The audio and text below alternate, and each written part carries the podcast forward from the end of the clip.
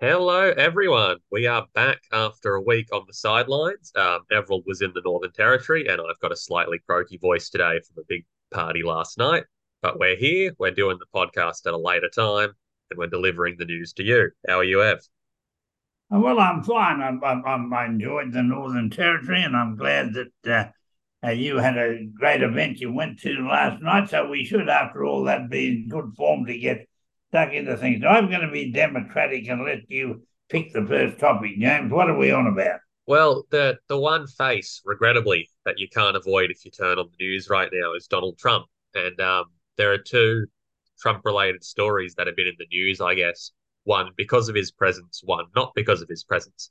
The first one being him t turning himself in to the uh, jail in Fulton County, Georgia, to get his mugshot done. That mugshot's been all over the news.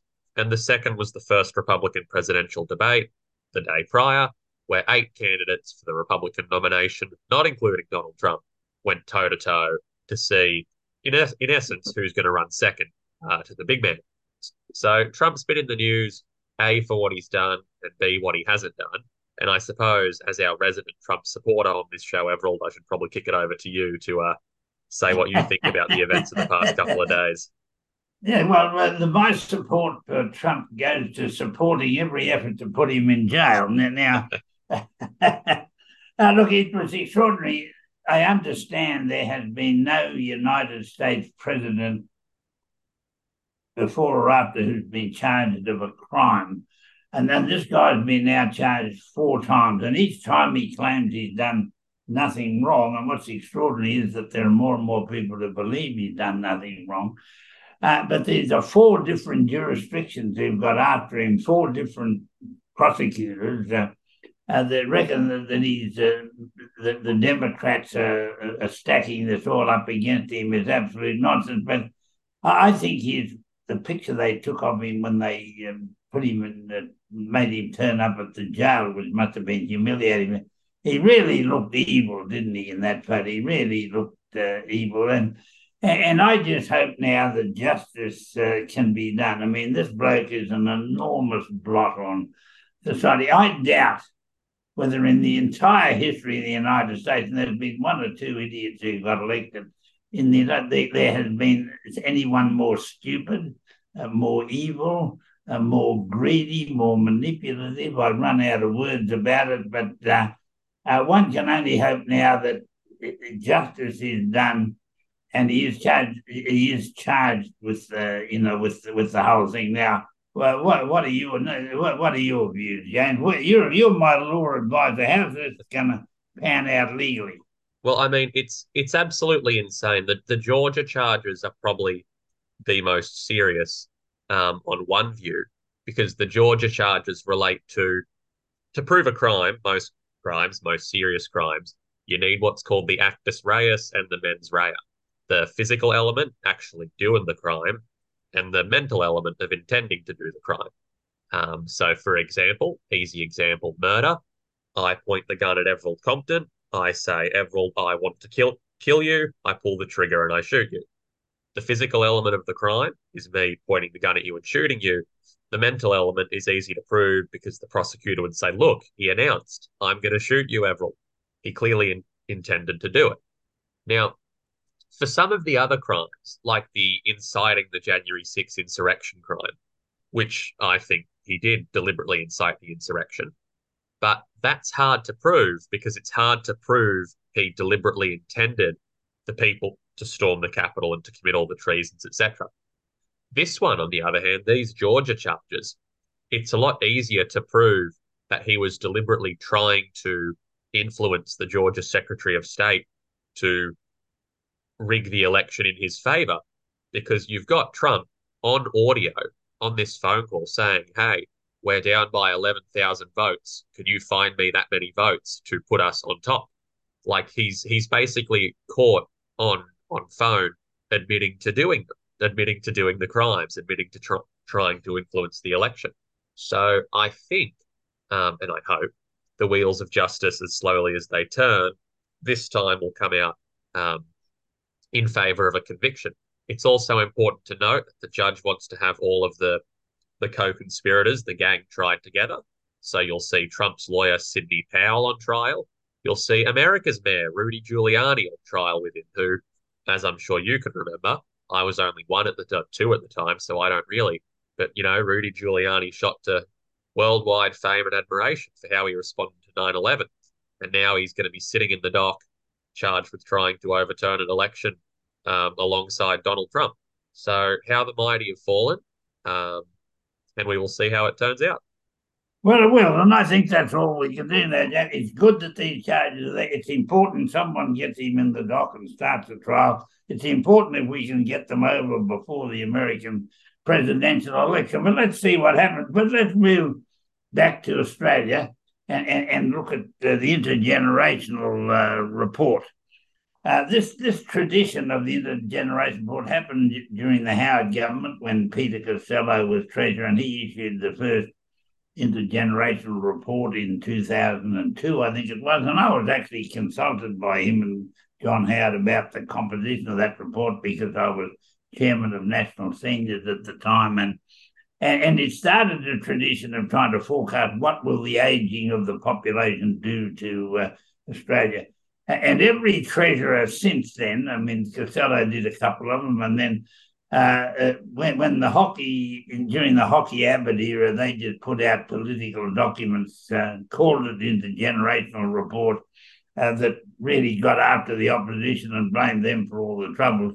And, and then uh, Josh Frydenberg put in a report which which uh, happened at the time of COVID and happened at the time of great stress and, and really was was better than the other fellows had done but it didn't really address the forward issues. And now, this one that Jim Chalmers has done, I believe, is an extraordinary report because he covered not only uh, the social impact uh, of, of, aging and the financial impact of aging, he, related that to the fact that this is all happening in a changing world, and therefore, way, the way we might have handled these back in 2002 totally different now. And in addition, his delivery of it was magnificent. He didn't appear to have any notes, and and his answering of the questions from uh, the press gallery were respectful and good. It was actually one of the best performances I've actually seen at the press club. Now, uh, what what are your impressions? You and I are seventy years apart, and therefore we're having an intergenerational debate. What's uh, uh, what's your view, James? I think the report is an incredible document in terms of identifying all these sort of speed bumps ahead for people of not just my generation, but like, you know, generations older than me as well. Like, you know, you're 92. Um, someone from Generation X who's like, you know, 55 at the moment, they live to 92 and beyond, they've got another 40 years ahead. So it's not just the young people who this intergenerational report concerns. It really is every generation of Australians. And the report goes a long way to highlighting a lot of systemic and structural imbalances in society, be they in the property market or in how climate change will affect future generations, or how the healthcare system might not be as currently funded, presently equipped to handle bigger aging populations. The problem is, though, a report lays out all the problems. The next step is solutions. So, for example, they've already ruled out doing any major tax changes aside from um, some finicking around the edges with corporate taxes and that this term. Um, and again, that's keeping with an election promise. I understand that. But to my mind, step one is the report, but the report goes no nowhere without the changes that the report demands. Because what the report does is just by the very information it contains, talk again, talking about these structural imbalances in the property market and how climate change will affect people, in how the healthcare system is equipped to handle an aging population, etc. The report highlights all these areas where massive improvements are needed. Um, the next step is then going once more onto the breach and addressing the issues in the report. And that's where I'm a little reticent at the moment because it seems like, at least in this term of government, there's not going to be too much done to hit some of the key areas the report raises. Well, uh, th- that's an important issue, and, and I think Jim Chalmers is aware of that. They're, they're, they're very much honouring their election promise that they wouldn't do anything about taxes. They, they, they you know, uh, but I think there comes a time when you say the urgency of the situation means we have to do something about taxes. Now, Laura Tingle in the ABC today, and I've got great respect for her, has done a report uh, which I, I, put out on Twitter a few minutes ago, uh, where she talks about the taxation and she raises the issues that in, in, in, perhaps in more specific form than you have done. But she said the taxation on young people who, get into the workforce and then they have to pay their uh, fees back and they try to get themselves a house and they're trying to, and they're facing uh, not high wages aren't keeping up with, with inflation and whatever. And they're paying taxes. Um, well, the majority of older people, the majority don't pay taxes because our superannuation comes tax free. Basically, we pay tax along the way for it, but when we get it, it you know it, it doesn't go part of our tax. And she's talking about how there could be, you know, some angst between, and I'm sure there is, young people saying, "Look, we're paying our taxes, and these old guys are really getting it on." Uh, on Clover, and there needs to be some adjustment between the tax paid by the young and the tax paid by the retired. But at the same time, you've got to address the fact that one of the reasons why the young are paying so much tax is that we have so many tax evaders in the country who aren't paying any tax. And most of the structural deficits and or any sort of deficit uh, that's in the show could be fixed if all the blokes in Australia who earn a lot of money and engineers in they don't pay their tax. And it seems to me that it's a three pronged uh, uh, effect. How do you see that? And, and, that's where these third wave of tax cuts coming through, which was the third wave of the Morrison tax cuts that Albanese and Chalmers said they would keep. This is where I find it such economic vandalism because they're these these tax cuts change the tax bracket that someone who earns $180,000 a year takes them out of the um, 49 cent to the dollar tax bracket and puts them in a 30 cent to the dollar tax bracket. So big changes like that benefit certain groups of people quite a lot. Men, older people, and people who already have a head start economically. Those changes do not benefit women. Those changes do not benefit um, poorer people. Uh, those changes do not benefit students. They don't benefit the disabled. Um, they don't benefit pensioners. Um, they are only changes that benefit people who already have a head start in this country and in the way the economy is structured. So, uh, I, we look, we've talked on this show plenty about how those tax cuts are terrible and economic vandalism, and we'll take every chance to do so again. But um, I think the it's it almost laughs in the face of the findings of the report to maintain the tax cuts because the findings of the report are clear. A big upward transfer of wealth to the already well off like that is the last thing the economy needs right now to ensure intergenerational equity.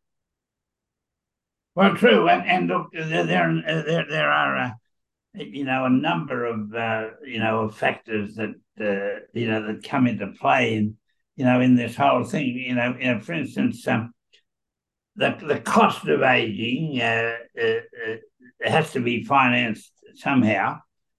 And, and, older people go to the doctors obviously much more than the young. Older people need aged care, they need all sorts of things. We have too many old people who go to the doctor who are a bit bored, and they go to the doctor for a social outing for some minor ailment that, they've got. And we've got to have a system where they stay at home, uh, uh, encouraged to stay at home uh, that's an issue. And another issue is participation of oldies in the workforce. There are all there are any number of older people I know who are on a pension who would like to get part time work on a regular basis, but if they do that, uh, they at a certain point they lose part of their pension, and so they don't do it. Now we need a system where we say to oldies, Australia's participation rate is actually too low. We need to raise their participation. Let's get you guys back into the work and don't have a penalty that they pay for getting themselves back into the workforce. That could they would then pay some tax eventually.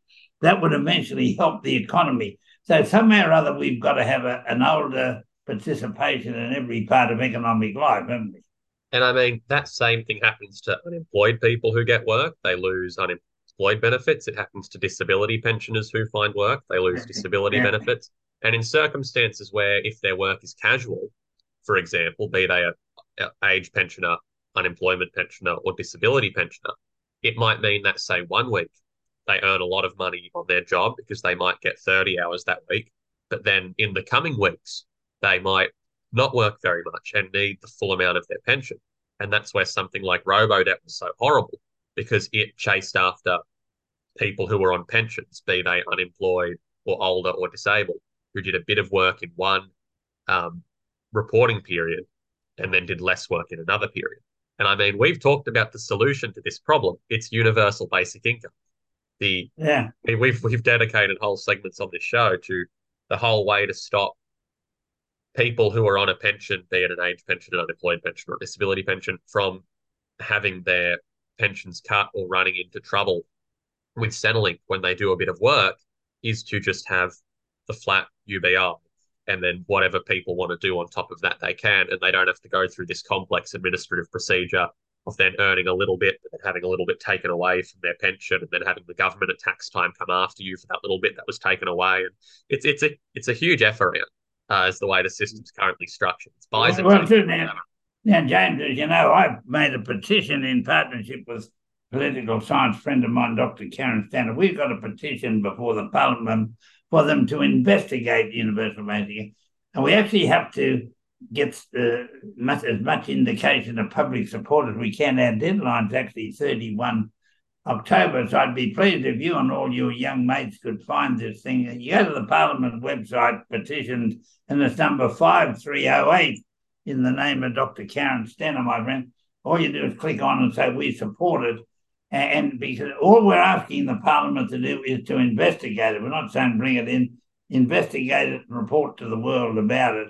And and I'm hoping we can, uh, you know, we can get that up. That all our listeners will, uh, you know, will do a uh, do a similar thing. But that, that's one of the things. But there's another uh, sort of issue coming up too. Is there are a lot of people I now know who are sick of being on the treadmill and working their guts out for the sake of getting money and these are people mainly in their 40s, 50s, who are saying, look, we're sick of working seven days a week and the bank account's piling up, there's no quality life.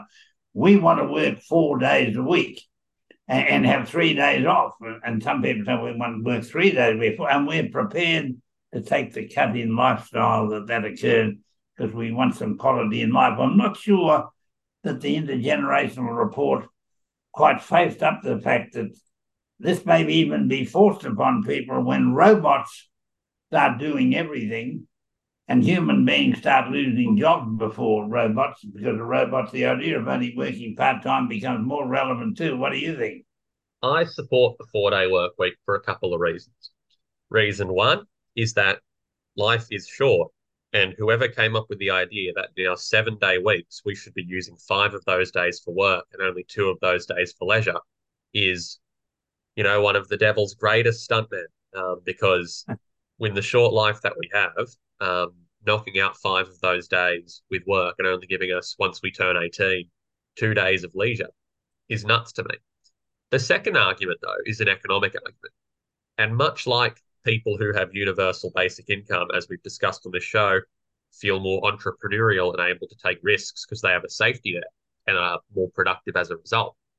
Something like the four day work week if workers are happy, if workers are content, and if workers don't hate their life and don't feel crushed by the rigors of work and the rigors of their job, etc., they are more productive. Um, I know when I go to work happy and healthy and feeling good, which I'm very lucky I'm in a job I enjoy, so I do most, if not all days, um, I'm more productive. Whereas when I've been in jobs that I've not liked and that have felt like a drudge, and have felt like a you know a big yoke on my back around my neck rather um, i'm not as productive. And when people are stressed because they've got five days of work and only two days to decompress they're less productive in those five days of work because they're always looking over their shoulder at the stress monster. Whereas if you're working four days weekend three days leisure three days time to decompress time to cool down i think people are much happier society is better off as a whole everyone's more productive because everyone has that quality of life through the roof boost that just isn't necessarily there with the five day work week. So, so well, now uh, I think the lesson from this is that you and I continue to to press everyone we know in Parliament that to start implementing the this this report that it, it's now become an urgent matter, and I think we'll keep reviewing it on our show. Uh, before we run out of time, before we uh, get on to good and bad guys of the week, we should uh, have a chat about uh, uh, Peter Dutton's protest about people who tick and put crosses in boxes at uh, at the um, voice referendum. I know you're a bit steamed up. You and I steamed up with this for different reasons, James. What's your reaction to Peter Dutton raising this matter? So let's go to first principles. Peter Dutton is saying that it's unfair that the voice referendum, you have a box and you're meant to write yes or no in the box. The AEC has said, in accordance with referendum law and past referendums, a tick in the box will count as a yes vote, but a cross in the vote will not count as a no vote. And it Peter Dutton says this is unfair. This is election rigging. He's pulling stuff. Well, why did why was that decided? Yeah. Why is a, a, a, cross not as valid as a tick? Why See, why did this occur? The uh, the reason that this occurs is because under the law, the Electoral Act, and that you need uh, intention that uh, for for a vote that doesn't comply, because again, it's meant to say yes or no. For a vote that doesn't comply with the rules, the vote can still be counted if the intention of the voter is clear. A tick is obviously yes. There is no ambiguity that in a yes or no question, a tick can be X. The problem is, though, with a cross, sometimes when people are filling out forms, they use crosses to indicate, I want this box. So in Peter Dutton's own MP nom- nomination form, for example, James Massola of the Sydney Morning Herald reported that Peter Dutton used crosses to mean yes on his own MP nomination form. So Peter Dutton himself, who is now whinging that the Electoral Commission won't take a cross to mean no, himself uses crosses on forms to mean yes. In New South Wales, we have optional preferential voting. So you don't have to number every candidate in a state election in New South Wales. You can get away with only numbering one if you put just one cross in one box and nothing in any other box in a New South Wales state election, that is taken as a vote for that candidate because of the widely known practice of people using a box, a, a cross in a box to indicate, I want this box. And it's for that reason that a cross in the referendum box can't be taken as a no vote because a cross is not an unambiguously clear no given so many people use the cross to say, this is the box I want. Yeah, well, it, the whole thing, uh, first of all, I, uh, I, I, was news, I read it all up uh, carefully. What my main worry is that he is now able, Dutton, to make this as a discrimination uh, issue, and he won't use any logic or any precedents yep. or whatever. Yep. He will say that, and, and he is stirring the pot and I met a couple of people today who intended, who I know are decent people, who intended to vote yes. They're now voting no because they say the referendum is stacked against the no vote because if you put a cross in, that's not counted. And so he's stirring up people and he's getting a free kick that he shouldn't be allowed to get. He doesn't deserve a free kick, James, but he's getting a free kick. But, I, I reckon the Electoral Commission is going to say I'm going to count yes or no, full stop. I mean, the thing's quite clear. You've got to write yes. Why should somebody put a tick when it says you must vote yes or no? And I think we stick to that, and they're the only valid votes, and, and not let him get away with his bullshit. Well, I think it's it's so funny when you hear these arguments that the um, referendum is stacked in favour of yes, because if you look at support, yes has enormous grassroots support from Indigenous communities, whereas the No campaign, as we've talked about on this show, is financed by Christian conservative groups from the US, amongst others. So, but again, like you say, these arguments that Dutton's throwing out don't rely on truth, they don't rely on logic, they don't rely on law. Um, instead, they're functionally based on fear and like a very Trumpist approach, a very, very Trumpist approach and he will play this to the death. He will yes. play this all the way to the death, and this is what upsets me. Anyway, we've just got to see how it uh, uh, you know, pans out. Well, let, us let, get the good and bad guys of the week. I see time's marching on, James. Now, who's your uh, who's your, uh, your, your your good guy? Um, you know, of, uh, of, of the week. I'll do my good and my bad guy all in one because they're fr- from the same event. Uh, the good guy is the Spanish women's national team. Congratulations to them for winning the FIFA Women's World Cup. Uh, it was, you know, it was the colonizer bowl, Spain versus England, both countries with checkered historical records. But um, congratulations to the Spanish women's team on an awesome win. The bad guy is Luis Rubiales, the national president of the Spanish Football Association, who, without the consent of Spanish women's captain Jenni Hermoso, gave her a big kiss on the lips um, for the whole world to see at the presentation, which is a gross thing to do. It is, it is, you know, it, it's sexual harassment. It's it's sexual um, misconduct against her um, to do that without her consent, and it's grossly humiliating for him to do that to her in front of a worldwide TV audience. The Spanish women's team, and this is another reason they're my good guys for the week, has now said they will not play another game while he's the president because he sexually harassed and abused a uh, a member of their team, and so they should. So good on them for taking action, standing up. Uh, I, you know, lend my support for however little that's worth to the Spanish women's national team in this protest because it is absolutely disgusting and disgraceful what he did to their captain, and his head should roll uh, absolutely for this.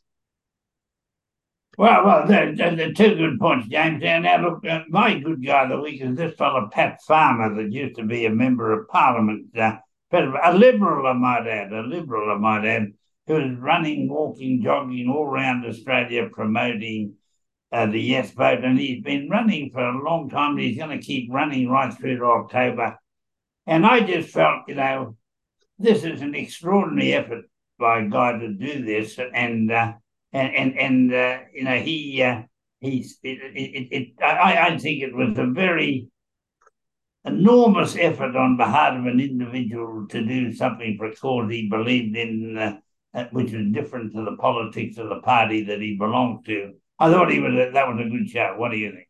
Yeah, no, I completely agree. And um, you know, the same thing with Julian Leeser and other liberals who are backing the yes vote. Um, good on them and someone like Pat Farmer, like you say, who's going to great, well, great physical and personal pains for the vote. Like you say, he's running all around, the, running all around the country, quite literally. He's not driving up and then going for jogs. He's running up and down the coast promoting it. Um, and it's it's an awesome Herculean effort on his part, um, and we can hope it bears fruit and can raise some awareness about the good things of the S campaign and what voice well, I hope so. Well, well, now my no guys comes out of the Northern Territory. When I was in the Northern Territory this week on holiday with my family, I went out to the port of uh, of Darwin, and I was reminded that I think it was about ten years ago. My my my knowledge at times getting a bit frayed in old age, but I I headed a consortium based on the Inland Railway Company that I was chairman of at the time to buy the port of Darwin when it came up to sale. We put in an Australian bid to buy the port of Darwin,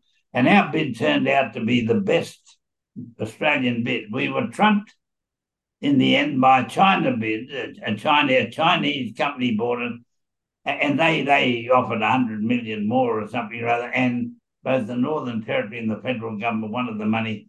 And so, we, even though our bid had all sorts of things in it about training indigenous people to skills to work at the port and what have you. We lost to a Chinese company, and now years later, we're now spending billions of dollars on AUKUS to fight the Chinese. When a dozen years ago, I got wiped out in favour of the Chinese buying the port of Darwin, and I just think that's a bit cynical, mate.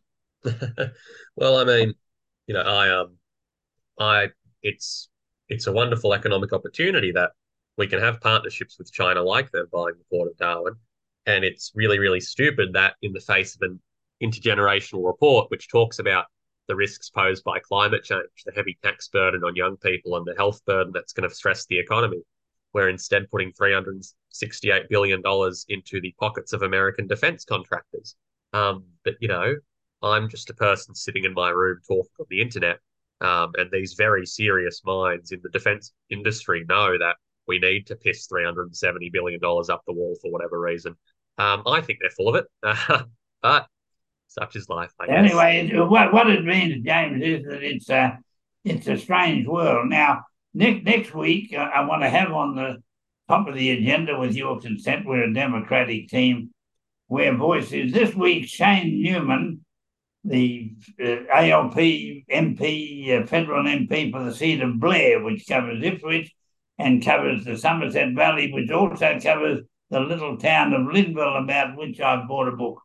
Now, Shane is holding five voice meetings on Tuesday and Wednesday in forums where we can have people come along and say whatever they want. We're holding them in Ipswich and uh, Rosewood, S, Toogoolawah, and Kilcoy and Shane and I are going to be on the platform saying our bit, but the main part will be to answer people's questions. So, and we're out on the road, uh, uh, you know, with boys. And so next week, I want to tell you what I found out, all the things that were rising in there, because I think it's uh, by next weekend. One of the reasons was Albo's supposed to announce the date this week, isn't he?